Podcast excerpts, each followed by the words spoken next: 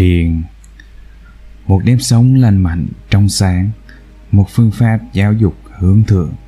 Hòa thượng thích minh châu tỉnh hội phật giáo thừa thiên, năm 1993 phần 1 giới thiệu pháp thiền nguyên thủy của đức phật. Như lai thiền trong kinh tạng bali hay hành thiền, một nếp sống lành mạnh trong sáng, một phương pháp giáo dục hướng thượng là một công trình nghiên cứu chỉ đề cập đến như lai thiền mà không đề cập đến tổ sư thiền. Ở đây, chúng tôi hạn chế trong kinh tạng bali mà không đề cập đến a tỳ đàm, tạng bali, với chủ đích muốn giới thiệu cho các phật tử hiểu rõ thiền nguyên thủy là gì. Trước hết là ngang qua kinh nghiệm bản thân của đức phật. Khi ngài chưa thành đạo, khi ngài thành đạo trong suốt 45 năm thuyết pháp và cuối cùng khi Ngài nhập Niết Bàn. Tiếp đến, chúng tôi giới thiệu pháp môn thiền ngang qua những lời dạy của Ngài trong kinh điển, chú trọng giới thiệu pháp môn thiền như là một nếp sống lành mạnh, trong sáng, một phương pháp giáo dục hướng thượng có thể ứng dụng ngay trong đời sống hiện tại. Vừa là một tiến trình đưa đến giải thoát và giác ngộ. Cuối cùng, chúng tôi xin giới thiệu một pháp môn thiền, pháp môn Anapanasati, niệm hơi thở vô, hơi thở ra, một pháp môn thiền nguyên thủy do Đức Phật giảng dạy, một pháp môn chỉ quán, định tuệ song tu mà mọi người có thể thực hành ngay trong hiện tại đối với bản thân mình. Mọi trình bày của chúng tôi đều nêu rõ xuất xứ trích từ trong kinh tạng Bali nào để xác chứng đó là những lời dạy của Đức Phật, chứ không phải là những sản phẩm tưởng tượng của diễn giả. Và giúp cho những ai muốn tự mình nghiên cứu, tư liệu cũng có thể truy nguyên đến nguồn gốc một cách chính xác. Trước hết, chúng tôi xin trình bày những kinh nghiệm cá nhân của đức phật về thiền. Thiền là một pháp môn do sáng kiến của đức phật, do kinh nghiệm tu tập bản thân của ngài không một ai dạy cho ngài, và chính nhờ kinh nghiệm bản thân ấy mới giúp cho ngài xây dựng một pháp môn giải thoát và giác ngộ rất độc đáo, tuyệt diệu. Đó là pháp môn giới định tuệ. Kinh nghiệm thiền đầu tiên của đức phật là khi ngài đến học đạo với alara kalama về pháp môn vô sở hữu xứ và học đạo với udaka ramabutta về pháp môn, phi tưởng, phi phi tưởng xứ. Hai pháp môn thiền ngoại đạo, ngày học, ngày hành, ngày chứng, và được hai vị ngoại đạo sư xác nhận là đã thực chứng.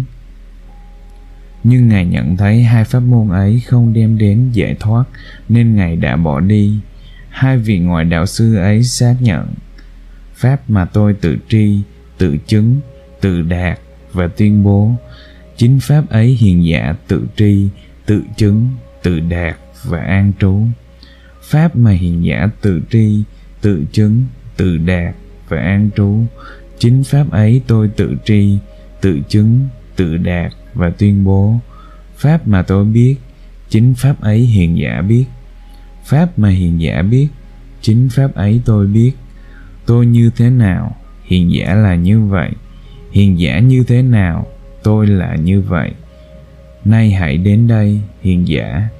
Hai chúng ta hãy chăm sóc hội chúng này như vậy.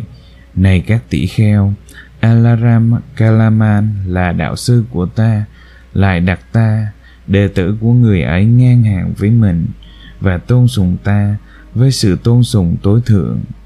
Này các tỷ kheo, rồi ta tự suy nghĩ, pháp này không hướng đến im ly không hướng đến ly tham, không hướng đến đoạn diệt không hướng đến an tịnh, không hướng đến thượng trí, không hướng đến giác ngộ, không hướng đến niết bàn, mà chỉ đến sự chứng đạt vô sở hữu xứ. Như vậy, này các tỷ kheo, ta không tôn kính pháp này và từ khước pháp ấy. Ta bỏ đi. Trích trung bộ kinh. Kinh nghiệm thứ hai là kinh nghiệm của đức phật khi chưa thành đạo. Ngài muốn đoạn trừ các dục nhưng vì ngài chưa hành thiện nên chưa đoạn trừ được tham sân si như đoạn kinh sau đây nêu rõ Này Mahanama, thuở xưa khi ta còn là vị Bồ Tát, chưa chứng được Bồ Đề, chưa thành chánh đẳng chánh giác, ta kéo thấy như thật chánh kiến, các dục, vị ít, khổ nhiều, não nhiều, sự nguy hiểm ở đây nhiều hơn. Dầu ta khéo thấy với như thật chánh kiến như vậy, nhưng ta chưa chứng được hỷ lạc do ly dục, ly bất thiện pháp sanh, hay một pháp nào khác cao thượng hơn. Và như vậy, ta biết rằng ta chưa khỏi bị các dục chi phối. Và này Mahanama, khi nào ta khéo thấy với như thật chánh quán, các dục, vui ít, khổ nhiều, não nhiều, và sự nguy hiểm ở đây lại nhiều hơn và ta chứng được hỷ lạc do ly dục, ly bất thiện pháp sanh, hay một pháp nào cao thượng hơn. Như vậy, ta mới khỏi các dục chi phối. Trích trung bộ kinh. Kinh nghiệm này nêu rõ, chỉ một mình như thật quán các dục là vui ít, khổ nhiều, chưa đủ. Phải có hành thiền, tức là chứng được hỷ lạc do ly dục sanh mới có thể nhiếp phục và đoạn trừ các dục chính do kinh nghiệm này, đức phật sau này đã hành thiền định để nhiếp phục các dục và đã thiết lập pháp môn giới định tuệ. Trong ấy, có thiền để đưa hành giả đến giác ngộ, giải thoát. Kinh nghiệm thứ ba của sa môn gotama là khi tu hành 6 năm khổ hạnh đã xong, ngài nhận thấy khổ hạnh không đưa con người đến giác ngộ và giải thoát nên ngài đã từ bỏ khổ hạnh và đi đến uruvela. Tại đây, ngài tìm thấy một địa điểm khả ái, có con sông trong sáng chảy gần, một khóm rừng thoải mái, một trú xứ thuận tiện để hành thiền ngài chọn lựa địa điểm ấy và quyết định ngồi xuống tại đấy để tu trì. Như ba ví dụ đã khởi lên giúp ngài hiểu rõ phải hành thiền như thế nào mới có kết quả. Ví dụ thứ nhất, một người cầm lửa, lấy một khúc cây đậm ướt, đầy nhựa sống, đặt vào trong nước, rồi cọ sát với dụng cụ làm lửa để nhen lửa. Lẽ dĩ nhiên, với điều kiện này, lửa không nhen nhóm được. Ví dụ thứ hai, cũng giống như trên, lần này khúc cây vẫn đậm ướt vẫn đầy nhựa sống, nhưng được vớt ra khỏi nước. Nếu có cọ sát với dụng cụ làm lửa để nhen lửa, lẽ dĩ nhiên, với điều kiện này, lửa cũng không thể nhen nhúm được. Ví dụ thứ ba, nói đến khúc cây không có nhựa, được vớt khỏi nước và đặt trên đất khô. Nếu người này cọ sát khúc cây ấy với dụng cụ làm lửa, thời lửa có thể hiện ra ví dụ này giới thiệu cho sa môn gotama rõ là muốn hành thiện cho có hiệu quả, thời phải ly dục, ly bất thiện pháp, mới hy vọng chứng quả như đã ghi trong đoạn kinh trung bộ. Này agivesana những tôn giả sa môn hay bà lan môn nào sống không xả ly các dục vọng về thân, về nội tâm chưa được khéo đoạn trừ chưa được khéo làm cho nhẹ bớt. Những tôn giả sa môn hay bà la môn ấy không có thể chứng được vô thượng chánh đảnh giác. Nếu tôn giả sa môn hay bà la môn nào sống, xả ly các dục vọng về thân, về nội tâm đã được khéo đoạn trừ, đã được khéo làm cho nhẹ bớt. Những tôn giả sa môn hay bà la môn ấy có thể chứng được tri kiến vô thượng chánh đẳng chánh giác ba ví dụ trên đã giới thiệu cho sa môn gotama biết là muốn hành thiền cho có kết quả thì phải ly dục, ly bất thiện pháp. Do vậy, sau này khi dạy về hành thiền, điều kiện tiên quyết của hành thiền phải là làm ly dục, ly bất thiện pháp. Còn đắm say các dục, còn làm các hành bất thiện thì không thể hành thiền cho có kết quả những kinh nghiệm quý báu này đều được đức phật áp dụng khi ngài giảng dạy về thiền.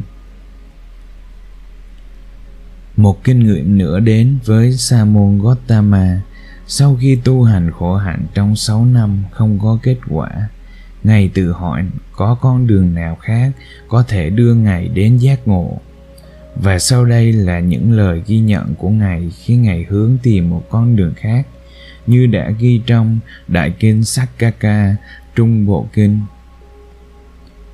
Nhưng ta với sự khổ hạnh khốc liệt như thế này, vẫn không chứng được pháp thượng nhân tri kiến thù thắng xứng đáng bậc thánh, hay là có con đường nào khác đưa đến giác ngộ này agivesana rồi ta suy nghĩ như sau ta biết trong khi phụ thân ta dòng họ thích ca đang cày và ta đang ngồi dưới bóng mát cây diêm phù đề. Ta, ly dục, ly bất thiện pháp chứng và trú thiền thứ nhất, một trạng thái hỷ lạc do ly dục sanh, có tầm, có tứ. Khi an trú như vậy, ta nghĩ, theo con đường này có thể đưa đến giác ngộ chăng? Và này agivesana tiếp theo ý niệm ấy, ý thức này khởi lên nơi ta đây là con đường đưa đến giác ngộ. Với kinh nghiệm này, sa môn gotama thực hành thiền định, chứng sơ thiền thiền thứ hai, thiền thứ ba, thiền thứ tư, rồi đến thiền thứ tư. Ngày hướng tâm và chứng được ba minh và cuối cùng ngày thành đạo, chứng được thánh quả, thành bậc chánh giác. Chúng tôi ghi chép sau đây kinh nghiệm hành thiền chứng đạo của ngài như đã được ghi trong đại kinh Sakaka và này Agivesana sau khi ăn thô thực và được sức lực trở lại, ta ly dục, ly bất thiện pháp, chứng và trú thiền thứ nhất, một trạng thái hỷ lạc do ly dục sanh, có tầm, có tứ. Này agivesana như vậy là thọ khởi lên nơi ta, được tồn tại nhưng không chi phối tâm ta, diệt tầm và tứ chứng và trú thiền thứ hai, một trạng thái hy lạc do định sanh, không tầm, không tứ, nội tĩnh nhất tâm. Này agivesana như vậy lạc thọ khởi lên nơi ta, được tồn tại nhưng không chi phối tâm ta, ly hỷ trú xả, chánh niệm tỉnh giác, thân cảm sự lạc thọ mà các bậc thánh gọi là xả niệm lạc trú, chứng và trú thiền thứ ba này, agivesana, như vậy lạc thọ khởi lên nơi ta, được tồn tại nhưng không chi phối tâm ta. Xả niệm xa khổ, diệt hỷ ưu, đã cảm thọ trước. Chứng và trú thiền thứ tư, không khổ, không lạc, xả niệm thanh tịnh. Này, agivesana, như vậy lạc thọ khởi lên nơi ta. Rồi với tâm định tĩnh trong thiền thứ tư ấy sa môn gotama hướng tâm đến túc mạng minh đến thiên nhãn minh đến lậu tận minh nhờ hiểu biết như vậy, tâm của ta thoát khỏi dục lậu, thoát khỏi hiểu lậu, thoát khỏi vô minh lậu. Đối với tự thân đã giải thoát như vậy, khởi lên sự hiểu biết, ta đã giải thoát, ta đã biết sanh đã tận, phạm hạnh đã thành. Việc cần làm đã làm, không còn trở lui trạng thái này nữa này agivesana, đó là minh thứ ba. Ta đã chứng được trong canh cuối. Vô minh diệt, minh sanh. Mê tối diệt, ánh sáng sanh. Do ta sống không phóng dật nhiệt tâm, tinh cần trích trung bộ kinh. Sau khi đức phật thành đạo, nếp sống đặc biệt của ngài như đã được diễn ra trong kinh tạng bali là thuyết pháp độ sanh và hành thiền giải thoát. Thật sự, ở nơi đây, hai hình ảnh linh động nhất của bức gia chủ đức phật là thuyết pháp và hành thiền trong đời sống hàng ngày của đức phật, ngoài trách nhiệm thuyết pháp độ sanh, đức phật hoàn toàn sống đời hành thiền buổi sáng đi khất thực, độ ngọ xong, ngày đi sâu vào rừng núi để hành thiền buổi chiều, đức phật từ thiền tịnh độc cư đứng dậy, tức là buổi chiều ngày cũng hành thiền ban đêm, trong canh một ngày đi kinh hành trong kinh hai ngày đi kinh hành và ngồi thiền. Canh ba ngày nằm nghi với dáng nằm con sư tử. Ngày thức dậy, lại đi kinh hành và ngồi thiền.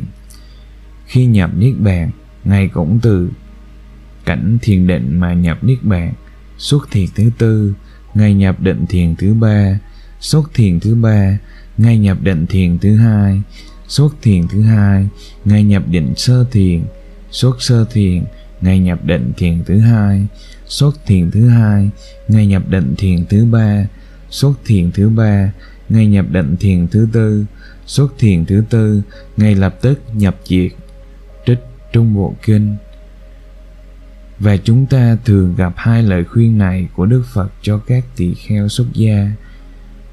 Này các tỳ kheo khi các người hội họp lại, thường có hai việc phải làm. Một là đàm luận về phật pháp, hai là giữ im lặng của một bậc thánh. Một là đàm luận về phật pháp, hai là giữ im lặng của một bậc thánh. Trích trung bộ kinh. Với sự im lặng của bậc thánh ở đây là hành thiện lời dạy thứ hai là lời khuyên hành thiền của đức phật. Này và này ananda, ở đời tỷ kheo quán thân trên thân, quán thọ trên các cảm thọ, quán tâm trên tâm, quán pháp trên các pháp, nhiệt tâm, tỉnh giác, chánh niệm, nhiếp phục mọi tham ưu ở đời. Như vậy, này ananda, tỷ kheo tự mình là ngọn đèn của chính mình, tự mình y tựa chính mình không y tựa một vị khác. Dùng chánh pháp làm ngọn đèn, dùng chánh pháp làm chỗ nương tựa, không nương tựa một gì khác.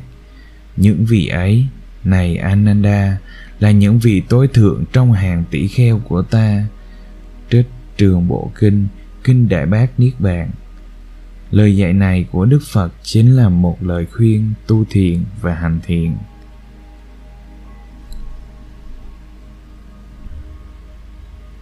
Với một bậc đạo sư, trước khi thành đạo đã có nhiều kinh nghiệm về thiền như vậy, đã khám phá ra con đường giới định tuệ đưa đến giác ngộ, giải thoát. Trong ấy, thiền chiếm một vị trí quan trọng cho đến khi thành đạo và nhập niết bàn, cũng đều là những kinh nghiệm bản thân về thiền định. Hơn nữa, từ khi thành đạo cho đến khi nhập niết bàn, ngày sống một đời sống hàng ngày hành thiền để hiện tại lạc trú và sách tấn các đệ tử tu hành.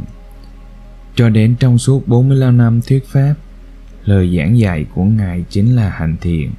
Đến giờ phút gần nhập Niết Bàn, lời khuyến khích cuối cùng cho các đệ tử cũng là những lời khích lệ hành thiện.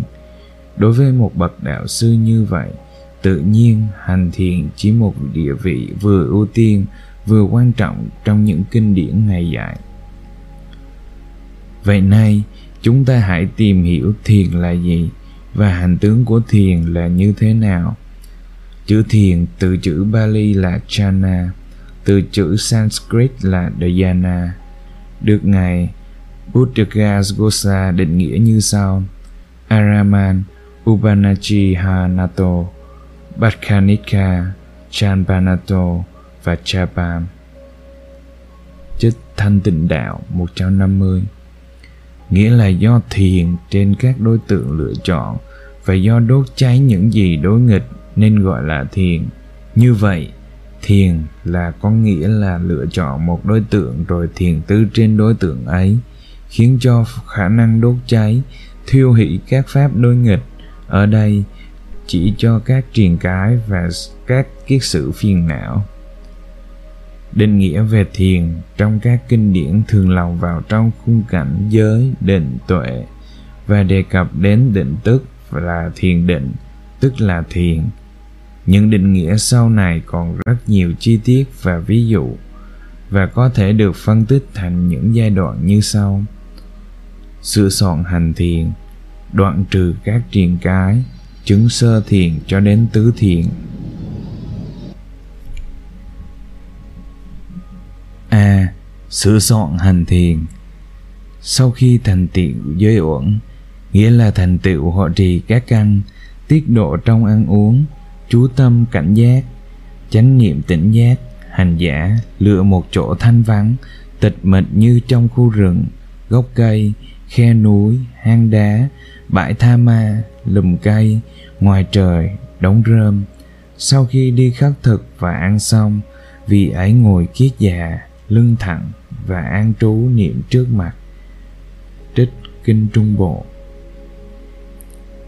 Trong sự sửa soạn hành thiền, chúng ta thấy rõ hành giả phải giữ giới, tức là phải sống một nếp sống trong sạch và lành mạnh mới có thể hành thiền. Nói một cách khác, hành thiền chỉ có hiệu quả khi nếp sống của hành thiền phải là lý dục, lý bất thiện pháp.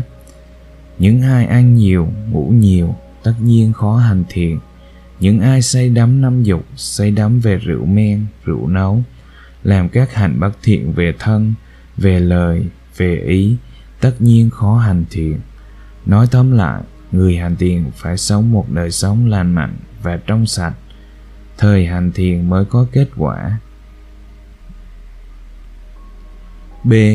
Đoạn trừ các triền cái vì ấy từ bỏ dục tham ở đời, sống với tâm ly dục tham, gội rửa tâm hết dục tham, từ bỏ sân hận.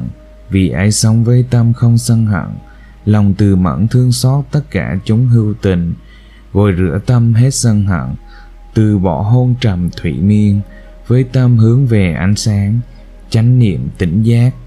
Gội rửa tâm hôn trầm thủy miên, từ bỏ trào cử hối quá vì ấy sống không trào cử hối tiếc, nội tâm trầm lặng gội rửa tâm hết trào cử hối tiếc. Từ bỏ nghi ngờ, vì ấy sống thoát ly khỏi nghi ngờ, không vân vân lưỡng lự gội rửa tâm hết nghi ngờ đối với thiện pháp. Trích kinh trung bộ. Năm triền cái này có khả năng làm uế nhiễm tâm và làm yếu ớt trí tuệ nên phải trừ khử để được sáng suốt và để trí tuệ được phát triển. Trong kinh tăng chi, đức phật có nêu rõ những pháp giúp đoạn trừ năm triền cái này. Tướng bất tịnh, này các tỷ kheo, nếu như lý tác ấy thời dục tham chưa sanh, không sanh khởi và dục tham đã sanh được đoạn tận, từ tâm giải thoát, này các tỷ kheo, nếu như lý tác ý thời sân chưa san, không san khởi, và sân đã san được đoạn tận. Người tên cần tinh tấn, này các tỳ kheo, hôn trầm thủy miên chưa san, không san khởi. Hôn trầm thủy miên đã san được đoạn tận.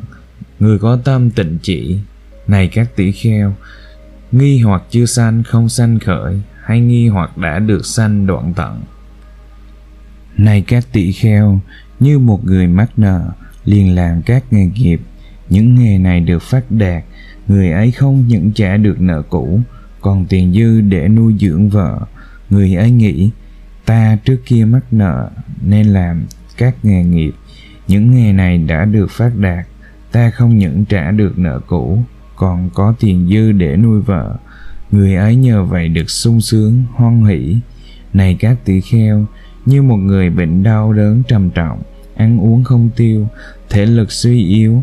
Sau một thời gian, người ấy khỏi bệnh, ăn uống tiêu thông, thể lực khôi phục. Người ấy nghĩ, ta trước kia bị bệnh, đau đớn trầm trọng, ăn uống không tiêu, thể lực suy yếu. Nay ta khỏi bệnh, ăn uống tiêu thông, thể lực khôi phục. Người ấy nhờ vậy được sung sướng, hoan hỷ.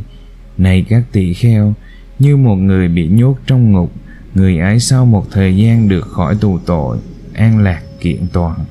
Tài sản không bị giảm tổn. Người ấy nghĩ, ta trước kia bị nhốt trong ngục, nay ta đã được khỏi tù tội, an lạc kiện toàn, tài sản không bị giảm tổn.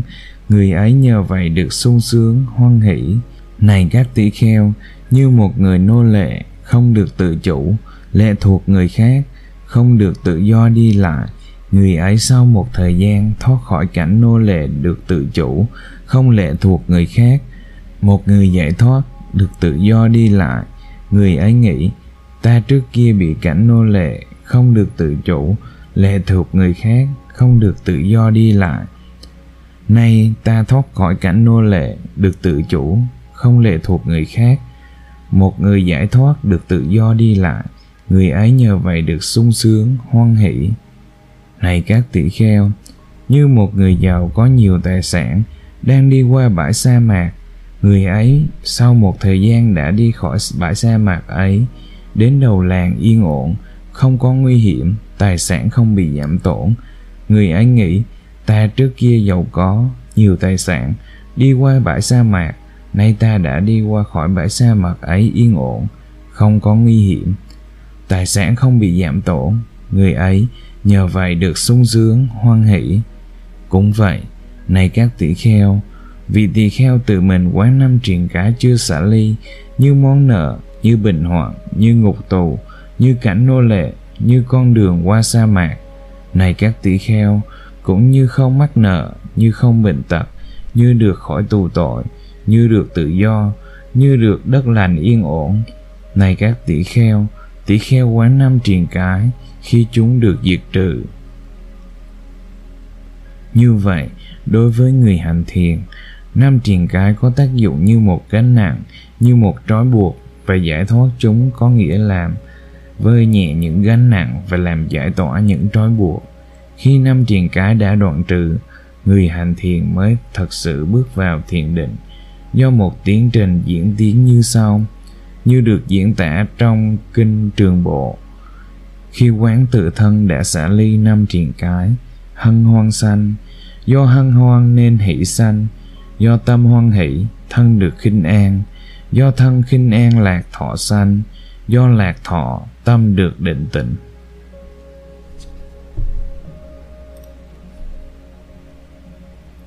C. Chứng sơ thiền cho đến đệ tứ thiền. Đức Phật giải thích rất tỉ mỉ bốn thiền được chứng đắc theo thứ tự trước sau cùng với các thiền chi. Sau khi đoạn trừ năm triền cái này, những triền cái làm ô nhiễm tâm tư, làm yếu ớt trí tuệ, vì ấy ly dục, ly ác pháp, chứng và trú thiền thứ nhất, một trạng thái hỷ lạc do ly dục sanh với tầm với tứ người ấy thấm nhuần tầm ước làm cho sung mạng tràn đầy thân này với hỷ lạc do ly dục sanh không một chỗ nào trên toàn thân không có hỷ lạc do di dục sanh ấy thấm nhuần này các tỷ kheo như một hầu tắm lão luyện hay đệ tử người hầu tắm sau khi rác bột tắm trong thâu động, liền nhột bột ấy với nước cục bột tắm ấy được thấm nhuần nước ướt. Trào trộn với nước ướt thấm ướt cả trong lẫn ngoài với nước nhưng không chảy thành giọt. Cũng vậy này các tỷ kheo thấm nhuần tẩm ướt, làm cho sung mạng tràn đầy thân này với hỷ lạc do ly dục sanh. Không một chỗ nào trên toàn thân không được hỷ lạc do ly dục sanh ấy thấm nhuận lại nữa, này các tỷ kheo tỷ kheo diệt tầm và tứ, chứng và trú thiền thứ hai, một trạng thái hỷ lạc do định sanh, không tầm, không tứ, nội tịnh nhất tâm, vì ấy thấm nhuần tầm ước làm cho sung mạng tràn đầy thân này với hỷ lạc do định sanh. Không một chỗ nào trên toàn thân không được hỷ lạc do định sanh ấy thấm nhuận. này các tỷ kheo, ví như một hồ nước nước từ trong dâng lên. Phương đông không có lỗ nước chảy ra, phương tây không có lỗ nước chảy ra, phương bắc không có lỗ nước chảy ra, phương nam không có lỗ nước chảy ra. Và thỉnh thoảng trời mưa lớn suối nước mát từ hồ nước phun ra, thấm nhuần, tẩm ướt, làm cho sung mãn, tràn đầy hồ nước ấy với nước mát lạnh. Không một chỗ nào hồ nước ấy không được mát lạnh thấm nhuần. Cũng vậy, này các tỷ kheo, vì ấy thấm nhuần, tẩm ướt, làm cho sung mãn, tràn đầy thân mình, với hỷ lạc do định sanh, không một chỗ nào trên toàn thân không được hỷ lạc do định sanh ấy thấm nhuần lại nữa, này các tỷ kheo tỷ kheo ly hỷ trú xả, chánh niệm tỉnh giác, thân cảm sự lạc thọ mà các bậc thánh gọi là xả niệm lạc trú, chứng và trú thiền thứ ba. Vì ấy thấm nhuần, tẩm ước, làm cho sung mạng tràn đầy thân này với lạc thọ, không có hỷ ấy. Không một chỗ nào trên toàn thân không được lạc thọ, không có hỷ ấy thấm nhuần. Này các tỷ kheo ví như trong hồ sen xanh, hồ sen hồng, hồ sen trắng. Có những sen xanh, sen hồng, sen trắng. Những bông sen ấy xanh trong nước, lớn lên trong nước, không vượt khỏi nước. Nuôi sống dưới nước, từ đầu ngọn cho đến gốc rễ đều thấm nhuận, tẩm ướt, tràn đầy thấu suốt bởi nước mát lành ấy. Không một chỗ nào của toàn thể sen xanh, sen hồng hay sen trắng không được nước mát lành ấy thấm nhuận cũng vậy, này các tỷ kheo tỷ kheo thấm nhuần, tẩm ướt, làm cho sung mãn tràn đầy thân này với lạc thọ, không có hỷ ấy. Không một chỗ nào trên toàn thân không được lạc thọ, không có hỷ ấy thấm nhuần. Lại nữa, này các tỷ kheo tỷ kheo xả lạc, xả khổ, diệt hỷ ưu đã cảm thọ trước. Chứng và trú thiền thứ tư, không khổ, không lạc, xả niệm thanh tịnh vì ấy thấm nhuần toàn thân mình với tâm thuần tịnh trong sáng. Không một chỗ nào trên toàn thân, không được tâm thuần tịnh trong sáng ấy thấm nhuần. Này các tỷ kheo, ví như một người ngồi, dùng tấm vải trắng trùm đầu, không một chỗ nào trên toàn thân không được vải trắng che thấu.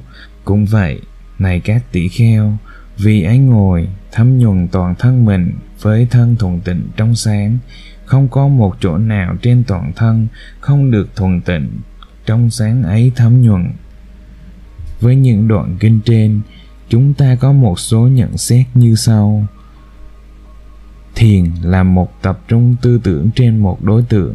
Nhờ sức tập trung ấy nên khả năng thay đổi năm triền cái, dục, tham, sân, hôn trầm thủy, miên, trạo hối và nghi bằng năm thiền chi, tức là tầm, tứ hỷ, lạc và nhất tâm. Tầm thay thế cho hôn trầm thủy miên, tứ thay thế cho nghi, hỷ thay thế cho sân, lạc thay thế cho trạo hối, và nhất tâm thay thế cho dục tham.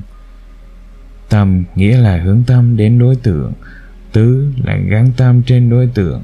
Tâm không còn chạy theo đối tượng khác, nhờ vậy đối trì được hôn trầm thủy miên, và nhờ tâm được gắn chặt trên đối tượng nên nghi ngờ phân vân không còn nữa. Tiếp đến là hai thiền chi, hỷ và lạc. Hỷ là tâm thoải mái và lạc là thân thoải mái. Như vậy, tu thiền đem lại tâm thoải mái, thân thoải mái cho hành giả. Hỷ lạc này do ly dục sanh thấm nhuần cùng khắp thân của hành giả. Không một chỗ nào không được thấm nhuần như bọt tắm được nhồi với nước thấm nhuần nước ướt như suối nước mát thấm, nhuần tẩm ướt làm cho sung mãn tràn đầy hồ nước. Như các loài bông sen san ra trong nước, lớn lên trong nước, không vượt khỏi nước, từ rễ đến ngọn đều thấm nhuần nước ướt.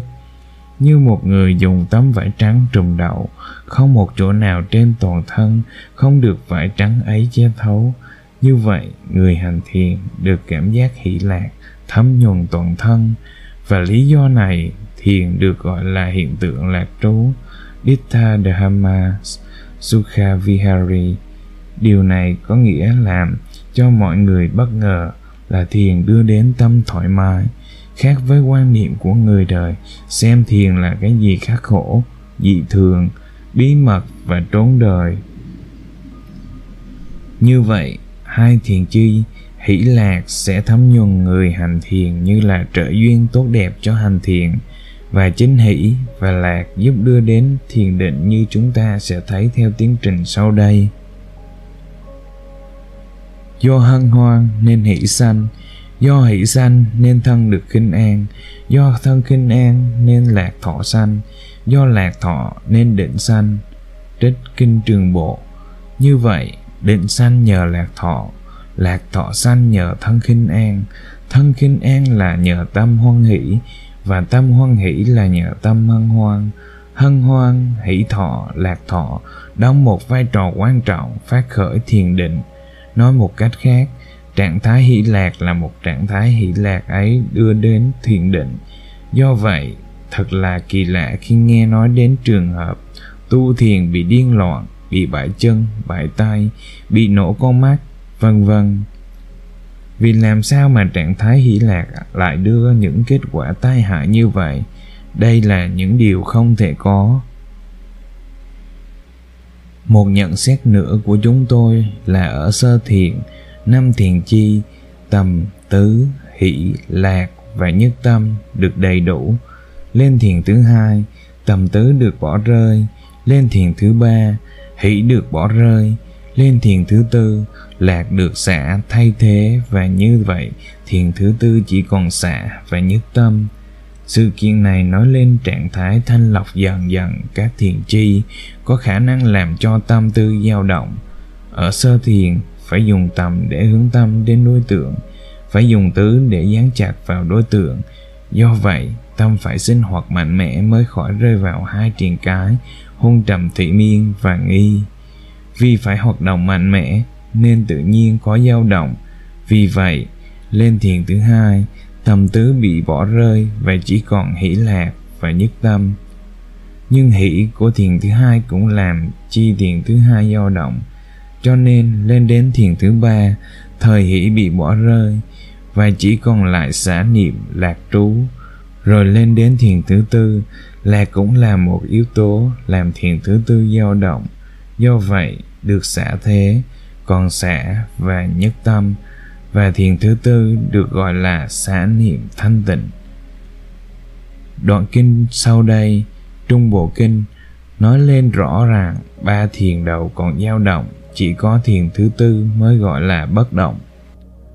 Ở đây này udaji tỷ kheo ly dục, ly bất thiền pháp, chứng và trú thiền thứ nhất một trạng thái hỷ lạc do ly dục sanh có tập, có tứ.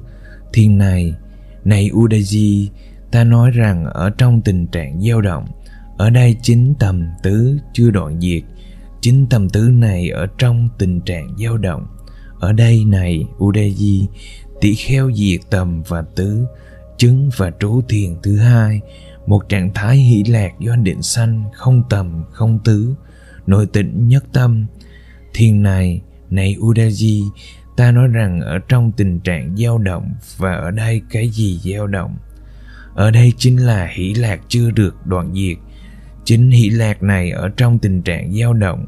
Ở đây này udaji tỷ kheo ly hỷ xả trú chánh niệm tỉnh giác thân cảm sự lạc thọ mà các bậc thánh gọi là xả niệm lạc trú chứng và trú thiền thứ ba thiền này này Udaji, ta nói ở trong tình trạng dao động, và ở đây cái gì dao động?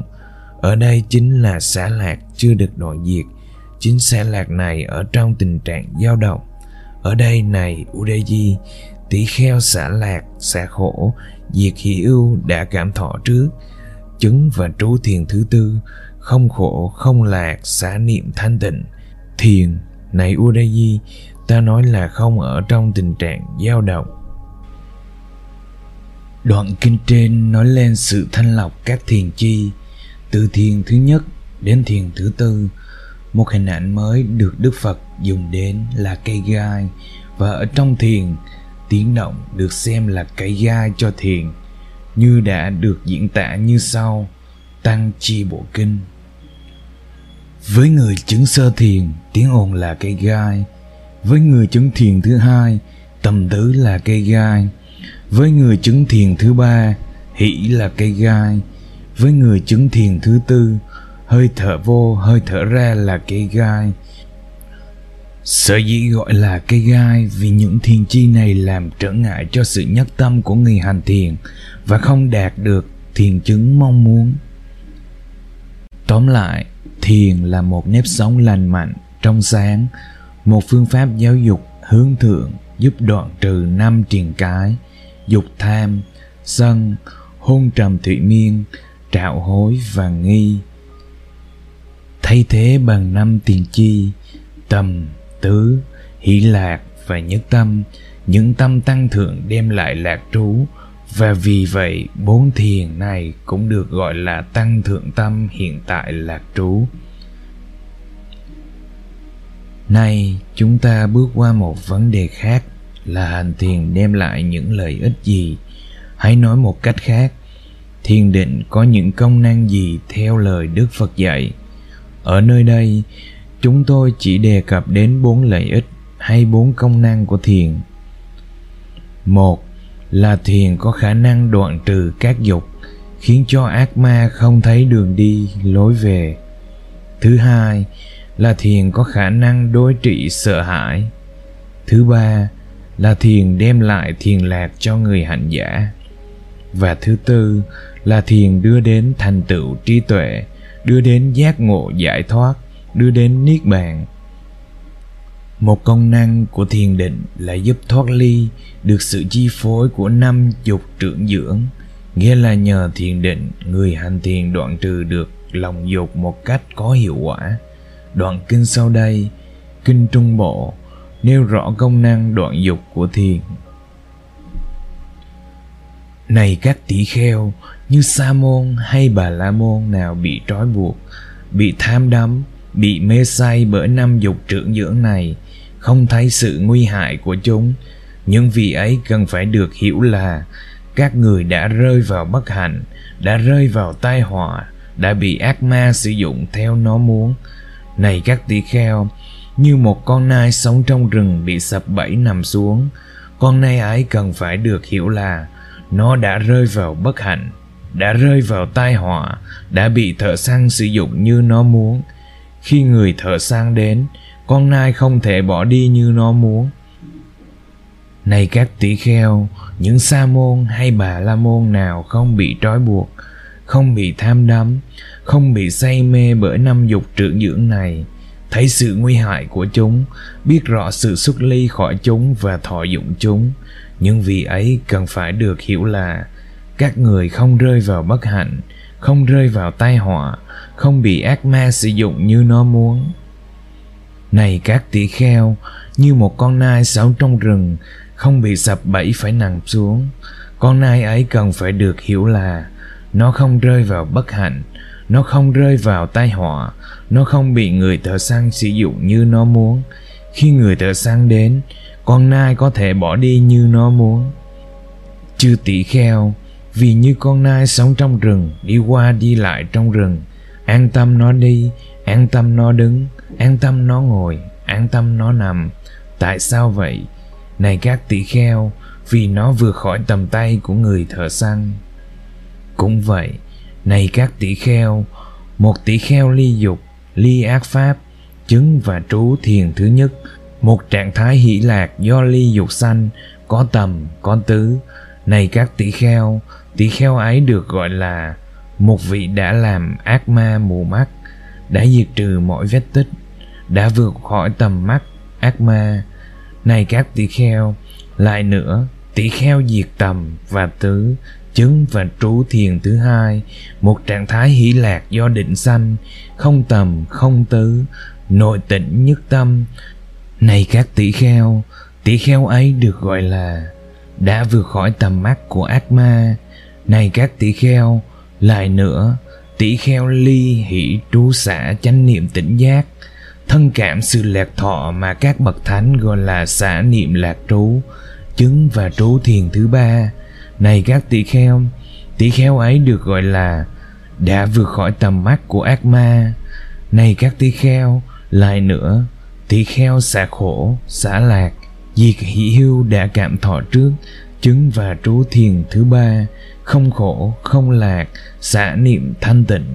Này các tỷ kheo tỷ kheo ấy được gọi là một vị đã làm ác ma mù mắt, đã diệt trừ mọi vết tích, đã vượt khỏi tầm mắt ác ma trong kinh Tiểu Khổ Ổn, Đức Phật nói lên kinh nghiệm của mình khi chưa thành Phật. Đối với nam dục trưởng dưỡng, nếu không có thiền định, thời không thể đoạn trừ chúng. Đoạn kinh viết như sau. Này Mahanama, thuở xưa khi ta còn là Bồ Tát, chưa chứng được Bồ Đề, chưa thành chánh đẳng chánh giác, ta khéo thấy với như thật chánh kiến, các dục vị ít khổ nhiều, não nhiều, sự nguy hại ở đây lại nhiều hơn. Dầu ta khéo thấy với như thật chánh kiến như vậy, nhưng ta chưa chứng được hỷ lạc do ly dục, ly bất thiện pháp sanh, hay một pháp nào khác cao thượng hơn. Và như vậy, ta biết rằng ta chưa khỏi bị các dục chi phối. Và này, mahanama, khi nào ta khéo thấy với như thật chánh kiến, các dục vui ít khổ nhiều, não nhiều. Sự nguy hiểm ở đây lại nhiều hơn, và ta chứng được hỷ lạc do ly dục, ly bất thiện pháp sanh, hay một pháp nào cao thượng hơn. Như vậy, ta khỏi bị các dục chi phối. Trong kinh bảy mùi, kinh trung bộ, đức phật dùng ví dụ bốn đàn nai để nói lên công dụng của thiền, đối trị được các dục trưởng dưỡng làm cho ác ma mù mắt, không biết đường đi, lối về. Đoàn nai đầu, thấy các bẫy mồi, do các thợ săn gieo và đặt, liền xâm nhập. Ăn các bẫy mồi ấy, trở thành tám đắm và rơi vào trong tay các người thợ săn. Đoàn nai thứ hai, thấy kinh nghiệm của đoàn nai đầu, liền sợ hãi, bỏ chạy vào rừng, không dám đến gần cái bẫy mồi nhưng mùa hạ đến, thiếu nước, thiếu đồ ăn. Đoàn nai thứ hai phải trở ra, xâm nhập và ăn các đồ bẫy mồi của thợ săn, và cuối cùng bị lâm nạn như đoàn nai đầu. Đoàn nai thứ ba tinh khôn hơn, thấy hai đoàn nai đầu bị nạn, liền tìm một chỗ ẩn nấp gần các bẫy mồi của các người thợ săn. Ăn các bẫy mồi nhưng không xâm nhập, không tham đắm nên không rơi vào tay của các người thợ săn. Nhưng các thợ săn lại tinh khôn hơn, chúng dò la tông tích của đoàn nai ấy và tìm được chỗ ẩn nấp của đoàn nai thứ ba. Và đoàn nai này cuối cùng cũng rơi vào trong tay của các người thợ săn.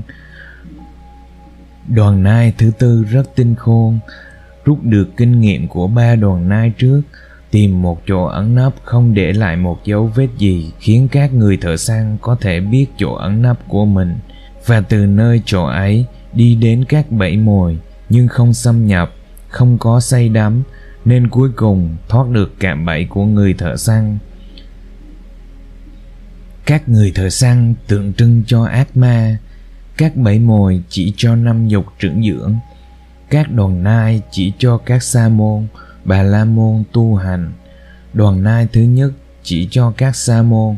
Bà la môn xâm nhập, đắm say năm dục trưởng dưỡng, nên trở thành nạn nhân của ác ma.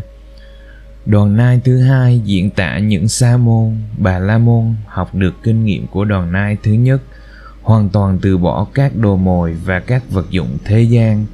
Sống kham nhẫn trong rừng sâu, nhưng đến mùa hạ có nước khan hiếm thân hình các sa môn, bà la môn trở thành gầy yếu, sức lực kiệt quệ.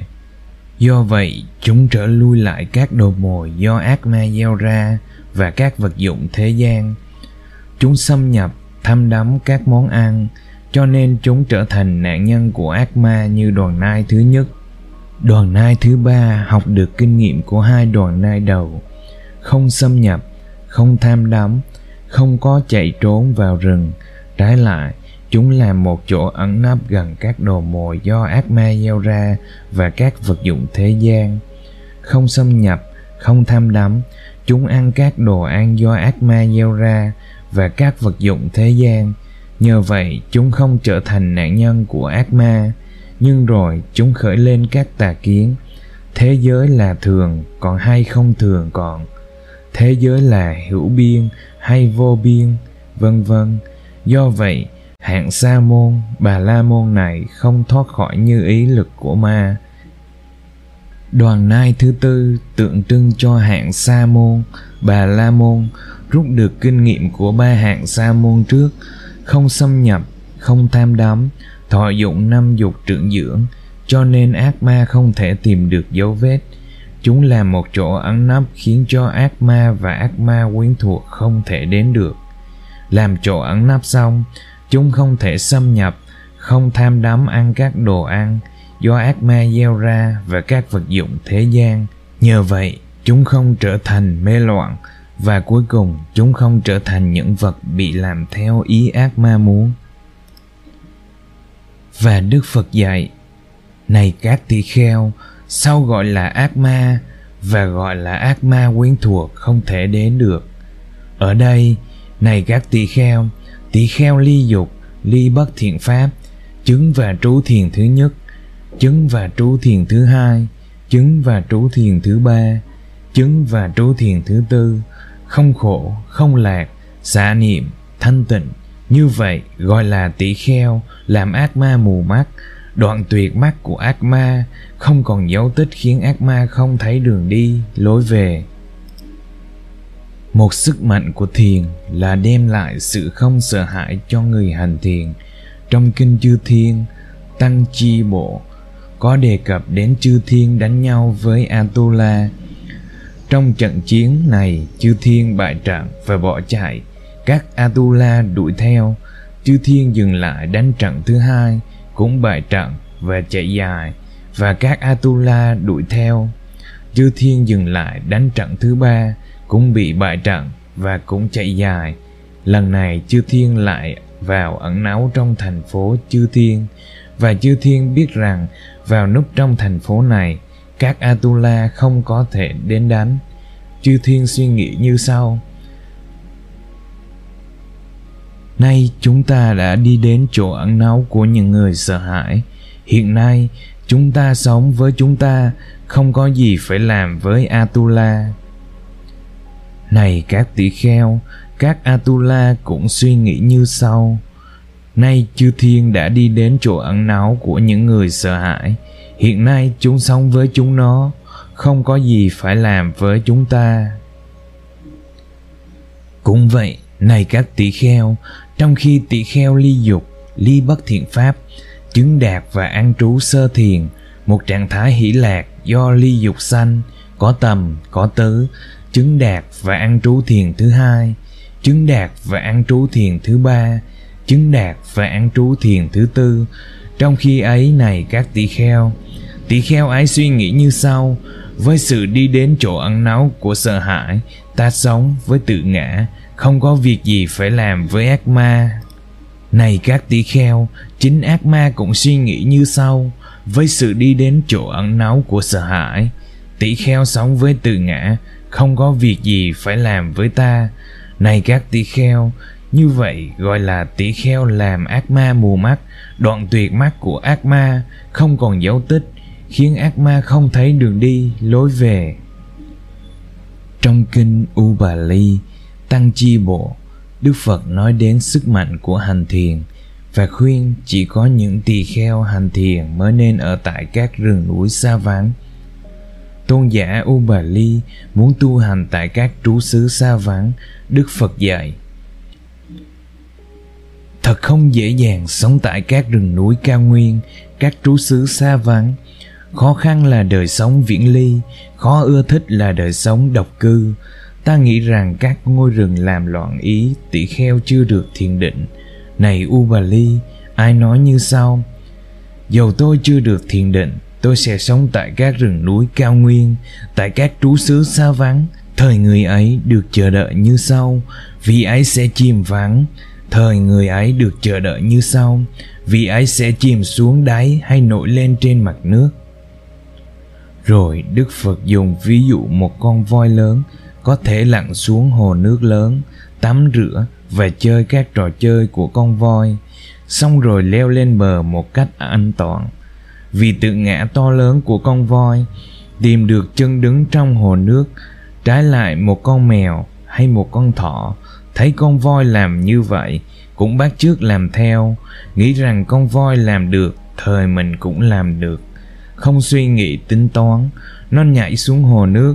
Với con mèo hay con thỏ ấy, được chờ đợi là nó chìm xuống đáy nước hay nổi lên trên mặt nước.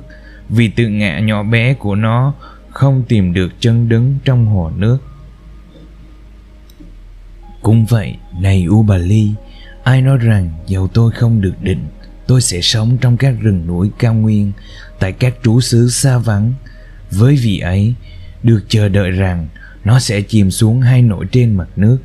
Như vậy, thiền đem lại cho chúng ta một sự không sợ hãi, làm lắng dịu mọi hoảng hốt, run sợ khiến người thành thiền có thể sống trong rừng sâu, hoang vắng, không chút sợ hãi ở đây, chúng ta nhờ gương sáng của 10 tỷ kheo ni trong tương ưng bộ kinh, từ tỷ kheo ni Alavika đến tỷ kheo ni Vajira Cả 10 tỷ kheo ni này đối diện với ác ma mà không một tỷ kheo ni nào hoảng hốt bỏ chạy, vì tất cả 10 vị tỷ kheo ni này đều tu thiền định. Một khả năng nữa của thiền là đem lại sự hỷ lạc cho người hành thiền. Từ sơ thiền với các hỷ lạc do ly dục sanh, đến nhị thiền do định sanh, đến thiền thứ ba không còn hỷ chi có xả niệm lạc trú, đến thiền thứ tư với xả niệm thanh tịnh, mỗi hỷ lạc tuần tự vi diệu hơn hỷ lạc trước và các hỷ lạc này không chi phối tâm của người hành thiền trái lại là cho người hành thiền hiện tại lạc trú. Đúng như danh từ Ditta Hamasukha Vihari được định nghĩa cho thiền, như vậy, thiền còn đem lại hỷ lạc cho người hành thiền và hỷ lạc có tác động như món ăn được gọi là xúc thực, đem lại sự lạc quan, nỗ lực, tinh tấn, phấn chấn, nghị lực cho người hành thiền chứ không phải đem lại bệnh hoạn, điên cuồng, loạn tâm, chán đời, tiêu cực như người ta đã gán một cách sai lạc cho hình thiền một trong những công năng tuyệt diệu của thiền là đưa đến trí tuệ, từ trí tuệ đưa đến giải thoát.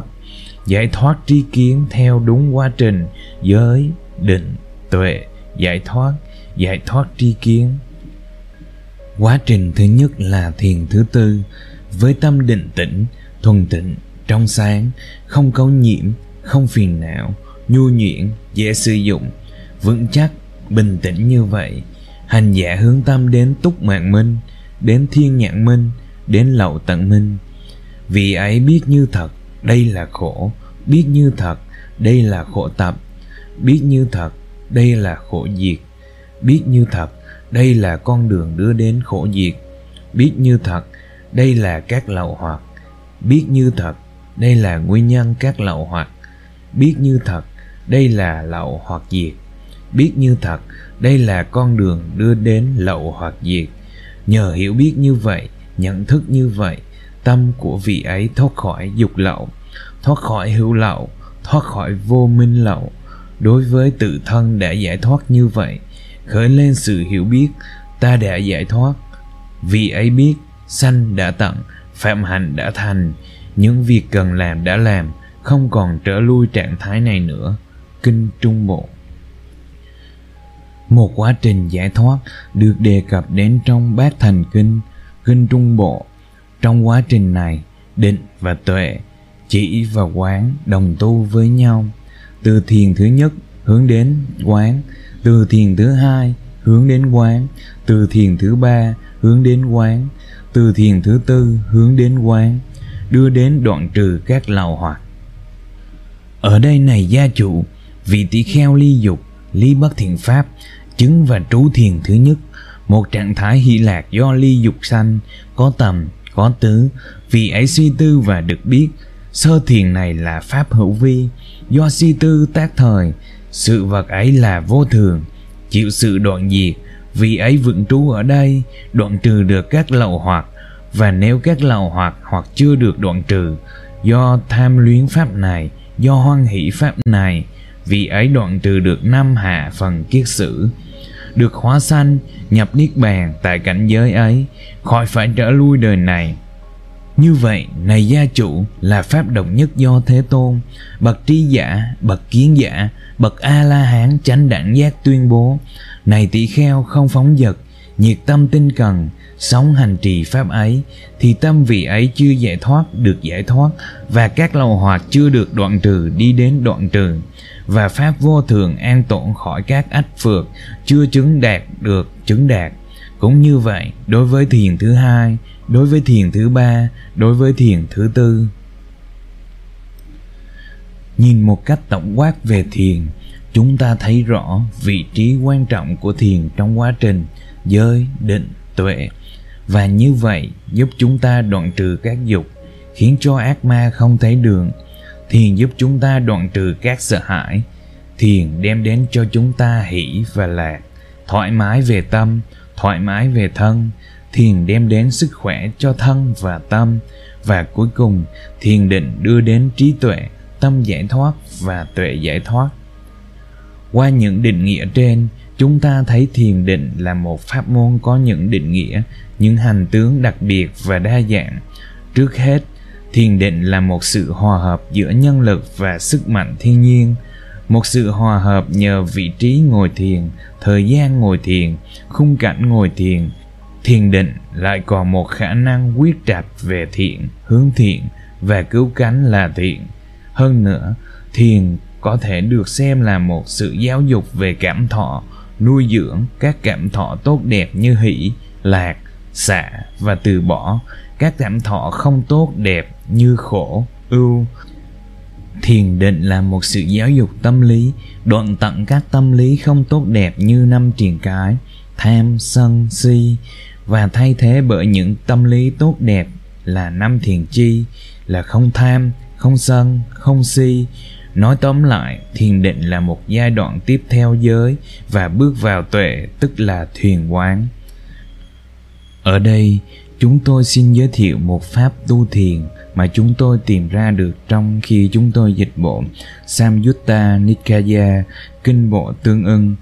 Chúng tôi xin tóm tắt trình bày để giới thiệu với quý vị, nhất là quý vị có thể áp dụng thực hành để có thể đánh giá đúng đắn pháp môn này và hưởng được kết quả do pháp môn này đưa đến. Đó là pháp môn Anapanasati, dịch là niệm hơi thở vô, hơi thở ra và được diễn tả như sau trong kinh một pháp tương ưng năm có một pháp này các tỷ kheo, được tu tập, được làm cho sung mãn, có quả lớn, có lợi ích lớn. Thế nào là một pháp? Niệm hơi thở vô, hơi thở ra. Và này các tỷ kheo, niệm hơi thở vô, hơi thở ra, tu tập thế nào, làm cho sung mãn thế nào, có quả lớn, có lợi ích lớn. Ở đây, này các tỷ kheo tỷ kheo đi đến rừng, hay đi đến gốc cây, hay đi đến chỗ nhà trống, và ngồi kiết già lưng thẳng, đặt niệm trước mặt, vì ấy chánh niệm thở vô, chánh niệm thở ra. Thở vô dài, vì ấy rõ biết, tôi thở vô dài. Thở ra dài, vì ấy rõ biết, tôi thở ra dài. Thở vô ngắn, vì ấy rõ biết, tôi thở vô ngắn. Thở ra ngắn, vì ấy rõ biết, tôi thở ra ngắn. Cảm giác toàn thân tôi sẽ trở vô, vì ấy tập cảm giác toàn thân tôi thở ra, vì ấy tập. An tịnh thân hành tôi sẽ thở vô, vì ấy tập. An tịnh thân hành tôi sẽ thở ra, vì ấy tập. Cảm giác hỷ thọ, tôi sẽ thở vô, vì ấy tập. Cảm giác hỷ thọ, tôi sẽ thở ra, vì ấy tập. Cảm giác lạc thọ, tôi sẽ thở vô, ra, vì ấy tập. Cảm giác lạc thọ, tôi sẽ thở ra, vì ấy tập cảm giác tâm hành tôi sẽ thở vô vì ấy tập. Cảm giác tâm hành tôi sẽ thở ra vì ấy tập. An tịnh tâm hành tôi sẽ thở vô vì ấy tập. An tịnh tâm hành tôi sẽ thở ra vì ấy tập. Cảm giác về tâm tôi sẽ thở vô vì ấy tập. Cảm giác về tâm tôi sẽ thở ra vì ấy tập. Với tâm hân hoan tôi sẽ thở vô vì ấy tập. Với tâm hân hoan tôi sẽ thở ra vì ấy tập với tâm định tĩnh, tôi sẽ thở vô vì ấy tập. Với tâm định tĩnh, tôi sẽ thở ra vì ấy tập. Với tâm giải thoát, tôi sẽ thở vô vì ấy tập. Với tâm giải thoát, tôi sẽ thở ra vì ấy tập. Quán vô thường, tôi sẽ thở vô vì ấy tập. Quán vô thường, tôi sẽ thở ra vì ấy tập. Quán ly tham, tôi sẽ thở vô vì ấy tập. Quán ly tham, tôi sẽ thở ra vì ấy tập quán đoàn diệt, tôi sẽ thở vô vì ấy tập. Quán đoàn diệt, tôi sẽ thở ra vì ấy tập. Quán từ bỏ, tôi sẽ thở vô vì ấy tập. Quán từ bỏ, tôi sẽ thở ra vì ấy tập. Tu tập như vậy, này các tỳ kheo, làm cho sung mãn như vậy, niệm hơi thở vô, hơi thở ra có quả lớn, có lợi ích lớn. Pháp môn này được Đức Phật xác chứng là đưa đến hai quả là chánh trí và bất lai. Niệm hơi thở vô và hơi thở ra được tu tập như vậy, này các tỷ kheo, được làm cho sung mãn như vậy, được chờ đợi một trong hai quả sau, ngay trong đời hiện tại được chánh trí, nếu có dư y, chứng quả bất lai, tương ưng bộ. Pháp môn này giúp người hành thiền thoát khỏi thân rung động và tâm rung động Nhờ tu tập như vậy, định niệm hơi thở vô, hơi thở ra. Này các tỳ kheo, nhớ làm cho sung mãn như vậy, nên thân không bị rung động hay dao động, tâm không rung động, không dao động. Kinh Kapina tương ưng năm Khi chưa giác ngộ, Đức Phật tu tập pháp môn này, thân và mắt của Đức Phật không bị mệt nhọc và tâm được giải thoát khỏi các lậu hoặc.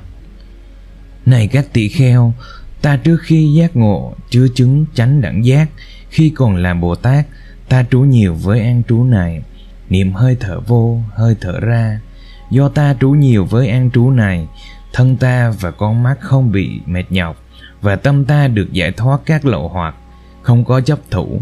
Do vậy, này các tỷ kheo, nếu tỷ kheo ước muốn rằng, mong rằng thân và mắt không bị mệt mỏi, và mong rằng tâm tôi được giải thoát khỏi các lậu hoặc không có chấp thủ. Thời định niệm hơi thở vô, hơi thở ra này cần phải khéo tác ý. Kinh ngọn đèn, tương ưng, năm. Có nhiều tỷ kheo, trong khi quán bất tịnh đối với thân thể, muốn từ bỏ với thân này, nhàm chán, yếm ly đối với thân này, nên một số tỷ kheo đã đem lại con dao để kết liễu đời sống của mình. Đức phật nghe được liền tụ họp các tỷ kheo lại khiển trách, và dạy tu pháp môn, niệm hơi thở vô, hơi thở ra này. Này các tỷ kheo, định niệm hơi thở vô, hơi thở ra này được tu tập, được làm cho sung mãn là tịch tịnh, thù diệu, thuần nhất arekanako lạc trú, làm cho các ác bất thiện pháp đã sanh hay chưa sanh, làm chúng biến mất, tịnh chỉ lập tức. Ví như, này các tỷ kheo, trong cuối tháng mùa hạ bụi và nhớp bay lên, là đám mưa lớn trải mùa lập tức làm cho chúng biến mất. Chỉ tịnh. Cũng vậy, này các tỷ kheo, định niệm hơi thở vô, hơi thở ra, được tu tập, được làm cho sung mãn, là tịch tịnh, thù diệu, thuần nhất, lạc trú. Làm cho sung mãn, là tịch tịnh, thù diệu, thuần nhất, lạc trú. Làm cho các ác bất thiện pháp đã sanh biến mất, tịnh chỉ lập tức. Kinh Vesali tương ưng năm khi tu tập 16 đề tài trên các cảm thọ trên tâm và trên các pháp đức phật chỉ dạy cho chúng ta tập trung tâm tư như thế nào để đạt được kết quả trong khi hành thiền ngài dạy như sau kinh kimbila tương ưng năm này Ananda, sống quán thân trên thân, vị tỳ kheo, trong khi ấy trú nhiệt tâm, tỉnh giác, chánh niệm, nhiếp phục tham ưu ở đời. Vì cớ sao? Này các tỷ kheo, ta tuyên bố rằng tùy thuộc về thân, tức là hơi thở vô, hơi thở ra. Do vậy, này Ananda, quán thân trên thân, trong khi trú nhiệt tâm, tỉnh giác, chánh niệm, nhiếp phục tham ưu ở đời. Này Ananda, ta tuyên bố rằng tùy thuộc tu tập định niệm hơi thở vô, hơi thở ra, không phải dành cho người thất niệm và không tỉnh giác do vậy, này ananda, quan tâm trên tâm, tỳ kheo trong khi ấy trú nhiệt tâm, tỉnh giác, chánh niệm, nhiếp phục tham yêu ở đời. Này ananda quán pháp trên các pháp tỷ kheo trong khi ấy trú nhiệt tâm, tỉnh giác, chánh niệm, nhiếp phục tham ưu ở đời. Đoạn tạm thâm ưu, sau khi thấy với trí tuệ vì ấy khéo léo trú xả. Do vậy, này ananda, quán pháp trên các pháp tỷ kheo trong khi ấy trú nhiệt tâm, tỉnh giác, chánh niệm, nhiếp phục, tham mưu ở đời ví như, này Ananda, một đống rác bụi lớn ở ngã tư đường. Nếu từ phương đông, một cái xe đi đến và làm cho đống rác bụi ấy giảm đi. Nếu từ phương tây, nếu từ phương bắc, nếu từ phương nam, một cái xe đi đến và làm cho đống rác bụi ấy giảm bớt đi. Cũng vậy này Ananda, tỷ kheo trong khi trú quán thân trên thân, làm cho giảm bớt đi các ác bất thiện pháp. Khi trú quán thọ trên các cảm thọ khi trú quán pháp trên các pháp, làm cho giảm bớt đi các ác bất thiện pháp với những đoạn trích dẫn lời dạy của đức phật về pháp môn niệm hơi thở ra, chúng ta tìm hiểu và phân tích, và chúng ta có những nhận xét sau đây về pháp môn Anapanasati này. một, Pháp môn này thuộc về pháp môn bốn niệm xứ Kataro Satiparatthana tức là pháp môn đề cập đến bốn chỗ xứ để an trú niệm tức là thân, thọ, tâm và pháp. Pháp môn Anapanasati này đề cập đến 16 đề tài để an trú tâm, bốn đề tài về thân, bốn đề tài về cảm thọ, bốn đề tài về tâm, bốn đề tài về pháp. Người hành thiền vừa thở vô, vừa thở ra, vừa suy tư quán tưởng trên 16 đề tài liên hệ đến hơi thở. 2. Pháp môn này gồm cả thiên định và trí tuệ. gồm cả chỉ Samatha và quán Vipassana. Cả hai chỉ quán định tuệ đều song tu trong pháp môn này. Khi dùng tầm tứ cột tâm trên hơi thở vô, hơi thở ra, như vậy là chỉ, như vậy là định. Khi lấy trí tuệ quan sát 16 đề tài được lựa chọn, như vậy là quán, như vậy là tuệ. 3.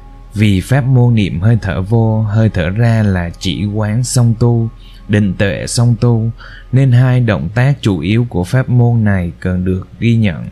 Trước hết là lấy tầm và tứ hướng tâm và cột tâm vào hơi thở vô, hơi thở ra trong suốt thời ngồi thiền, không rời ra một giây phút nào. Nhờ vậy, đối trị được hôn trầm thủy miên, trạo hối và nghi ngờ.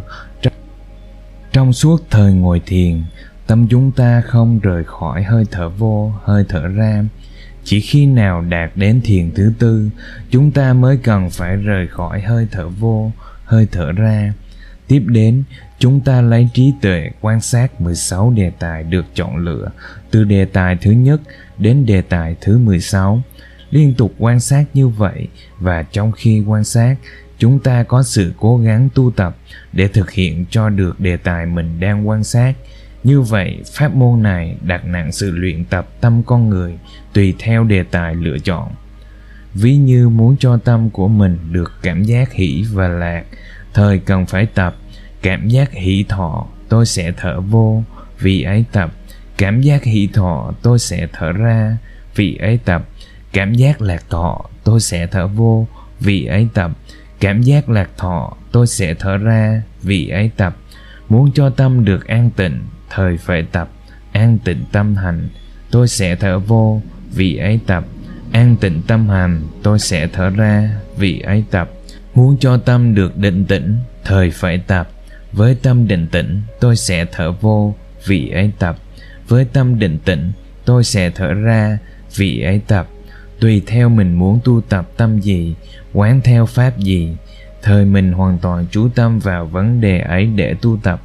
Đây có thể xem như là một pháp môn tự kỷ ám thị, nhưng có được định lực hộ trì. Nên khác với các phương pháp tự kỷ ám thị thông thường chúng ta nên xem như là một pháp môn huấn luyện tâm lý đặc biệt chọn lựa những tâm lý cảm thấy cần phải huấn luyện để phát triển và luyện cho được tâm lý ấy 4. Như lời Đức Phật dạy, pháp môn này đưa đến quả chứng được chánh trí ngay trong hiện tại nếu còn chưa y chứng được quả bất lai như vậy pháp môn này đưa đến cứu cánh giác ngộ và giải thoát năm pháp môn này giúp chúng ta chế ngự được thân rung động và tâm rung động, giúp cho thân của chúng ta, con mắt của chúng ta không có mệt mỏi. Pháp môn này lại là một pháp môn tịch tịnh, thù diệu, thuần nhất, không gây một tác hại gì cho thân tâm. Trái lại, giúp người hành thiền, hiện tại lạc trú. Pháp môn này lại có khả năng đoạn tận tham ưu, làm vơ nhẹ các pháp bất thiện. Do vậy hành trì pháp môn anapanasati này không đem lại một tác hại gì đến thân tâm, không có bùa chú, không có bắt ấn, không có phù phép, hoàn toàn là một nếp sống lành mạnh, trong sáng. Một phương pháp giáo dục hướng thượng chỉ đem lại lợi ích cho người hành giả.